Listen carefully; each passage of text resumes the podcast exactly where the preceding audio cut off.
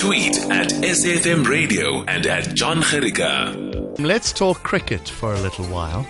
Uh, Aslam Khota is going to be joining us in a moment. We're going to be talking about the 3TC as if the T20 and the T10 and the 100s weren't confusing enough, let me explain simply what the T3C is, or the 3TC is, right?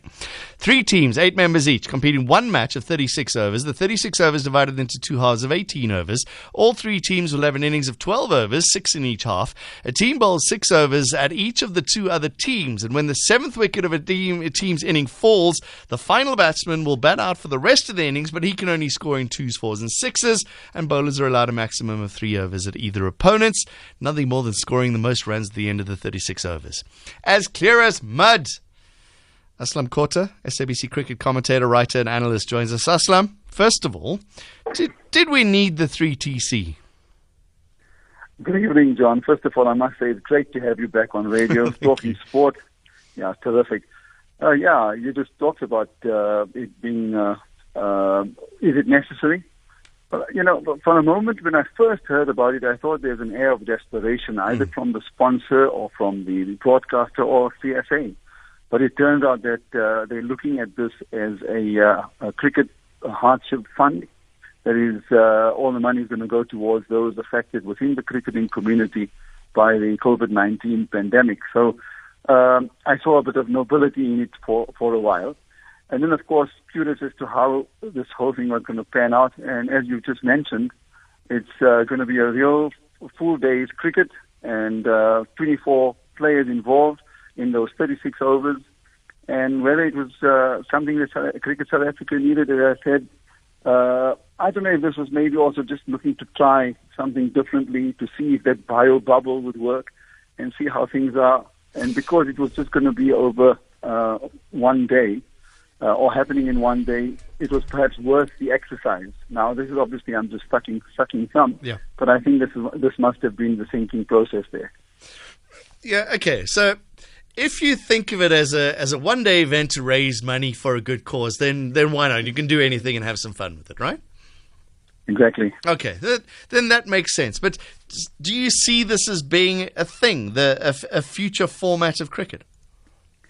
Well, then uh, the other thing that I read, uh, John, was that there's going to be some international uh, viewers to this as well, signing up for it. And uh, to me, it was more of an idea that Paul Harris has come up with. Apparently, he was playing a three-team card game, and then wondered why can't I uh, think about or you know get this formatted into a, a cricketing sense. Uh. And that's exactly what he's done. Now, this is not the Paul Harris, the ex-spinner, um, and not not the ex spinner that played for South Africa, but the former CEO of FirstRand uh, FirstRand Bank, oh, wow. and now he's the big wig at mobile data company Rain. And uh, maybe this was just a way for them to also, whilst in this uh, whole period of the shutdown, to get some kind of good airtime, solid airtime. Mm. And he's also got in Mark Nicholas from a commentary point of view, and Francois Pienaar perhaps as uh, the figurehead there.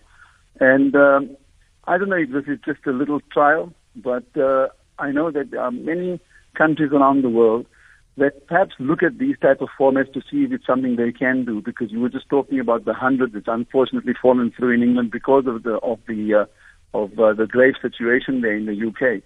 But uh, it just worries me that all these little uh, uh, little tidbits of cricket ideas coming through, and then guys with big money in their pockets are looking to see if they can cash in. And I'm just hoping that it's not going to be that in, in the future. All right, a lot to talk about, and we're going to unpack that and uh, a lot more in cricket as well. CSA uh, having some interesting shenanigans in the back rooms. We'll chat about that and plenty more right here on SAFM. SAFM. Prime time all day long. My guest is cricket commentator Aslam Khota. Aslam, I've taken off my cynical hat and I'm putting on my positivity hat. Let's talk about this 3TC thing. It's, it's interesting that it involves a lot of players, which is great. It's not just the 22. We now have, uh, well, what's it? 8 times 3 is a little bit more than 22. Uh, there we go.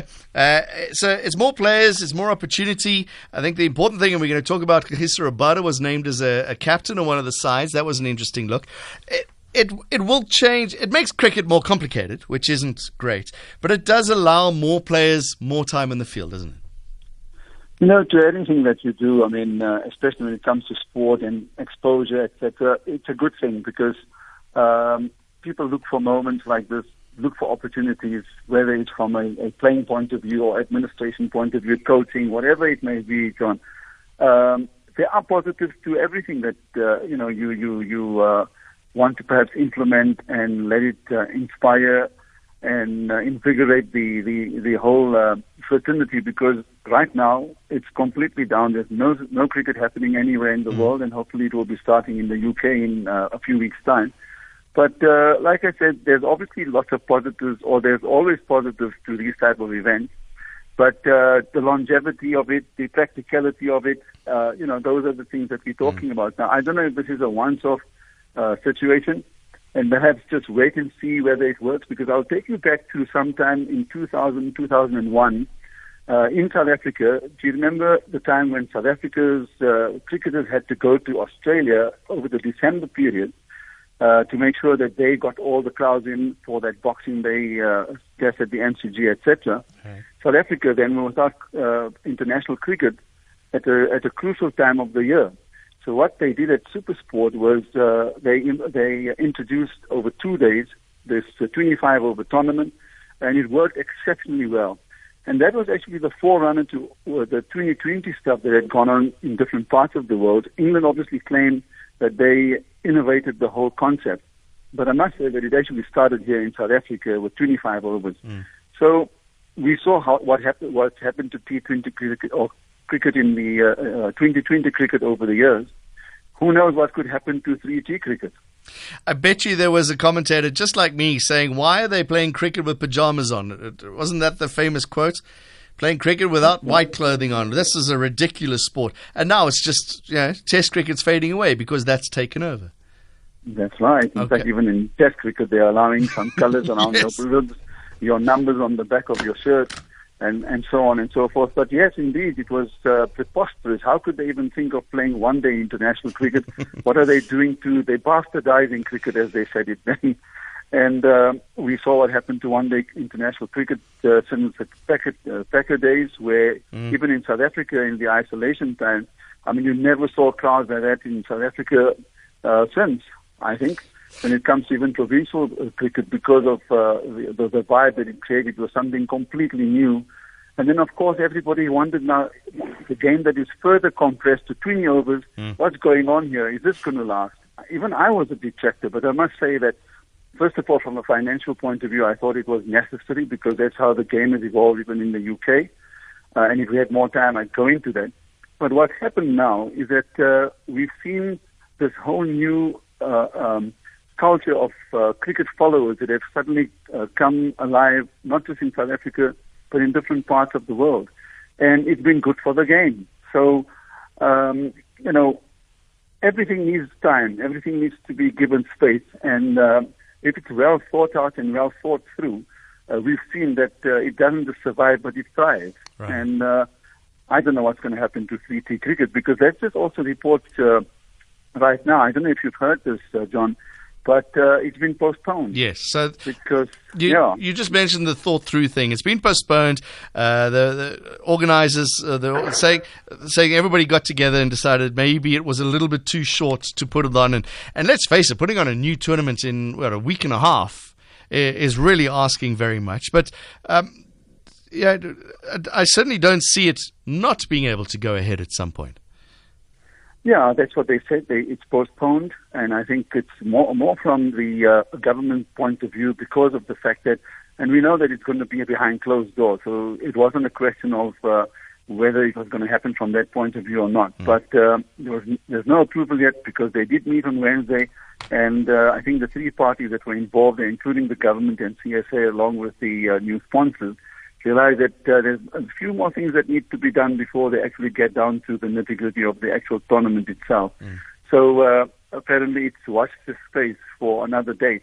Of course, what perplexed me was that we're having one of the colder winters yes. here in on the Highveld, and to uh, to schedule it for sometime in June is just absolutely crazy. Uh, who's going to go out and watch? I know it's not for uh, it's there's going to be no crowd there, but you know you just wonder what's the wisdom behind that? Because it can't even be easy for the players to actually go out there and perform at their best. Yeah, some poor player is going to be down a third leg in the shade as the sun's going down. yeah, good luck Yeah. to you. Uh, I mean, again, when I when I broke this, I didn't know it was all about the the hardship fund. That makes sense because I was asking earlier is. You know, we don't play cricket in winter, but I guess the players would normally go over to England uh, and do some things. The IPL would have put some money in their pockets, so it, it, it wouldn't have hurt the players certainly to, to get a little bit of cash in the bank. Well, uh, from just judging by what uh, Quinton Kock had to say when they had this uh, little launch on the 3T cricket, is that he just can't wait to get out of his room. so, not just not even out of his house, but out of his room. I think they're all itching to play. They're all professionals. It's the only thing that they do. So whilst we know that they've been guided by their fitness coaches and fitness trainers as to exactly what to do to keep fit, uh, you want to be out there playing. So I, I agree with you that uh, they would they would take the opportunity, and I'm sure that there was something in amongst that money, uh, the sponsors that they would be getting paid as well. And uh, the three teams that you mentioned, Kingfishers, Kites, and Eagles, captained by Kagiso Rabada, which is an interesting one that could be something to discuss. Quinton de Kock, the other, and A.B. de Villiers, big question mark about uh, around his name in, in for many reasons. But the Rabada one was interesting because somebody touted the fact that maybe he's going to be his name is going to be thrown into the hat when it comes to the responsibility of the Test captaincy. So uh, it somebody just threw that in. Um, I thought that may be an interesting one to also maybe consider. Tell you about that in a moment. Uh, you mentioned Mark Yeah. Nicholas, the cricket commentator involved there as well. He says um, he says for a format that involves young people, doesn't leave an outsider struggling down a third man, wondering what he's doing there.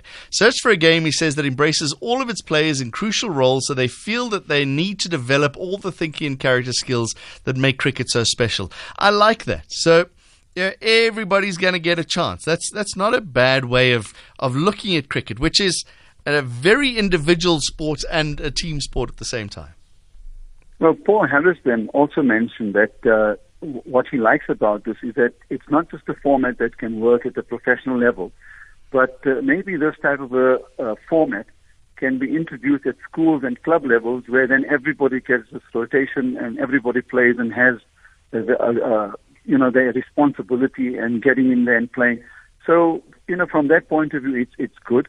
I mean, it takes me back to the whole T20 thing where you wondered about uh, the bowlers, how they were going to get about doing uh, bowling just the three three overs per or four overs Four in T20 inter, in- internationals and T20 cricket, and then um, just 20 overs and uh, six overs of that power play. And you wonder now, is this all going to work in the compressed stuff? How are they going to even plan? Is there going to be anything tactical about this that is going to uh, be uh, part of the nuances of the game that we so much enjoy at uh, in, in the uh, test matches and as well as the T uh, as well as the 50 over matches. And what we've noticed now, and we've been hearing some of the international coaches, and I remember Eric Simon saying that it's become so technical, it's become so scientific that uh, you know you can't just wish and wash it away anymore. The T20 version. So uh, I'm now very careful to to maybe just wishy-wash, and maybe even this format away, simply for that reason that Mark has uh, uh, enunciated earlier in that uh, press statement of his. Okay, let's move on from from this to to cricket South Africa as a whole. Um, the CEO suspended comes back after the suspension. Cricket South Africa was slow. Uh, is is is CSA fixing the behind the scenes saga?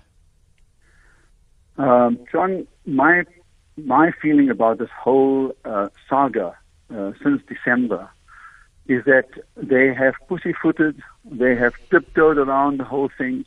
They there's been nothing decisive about the leadership uh, from from every point of view, not just the president, but he's got his subordinates there who should be saying that guys, we're doing this correctly, we're not doing this correctly. We need to maybe think about this.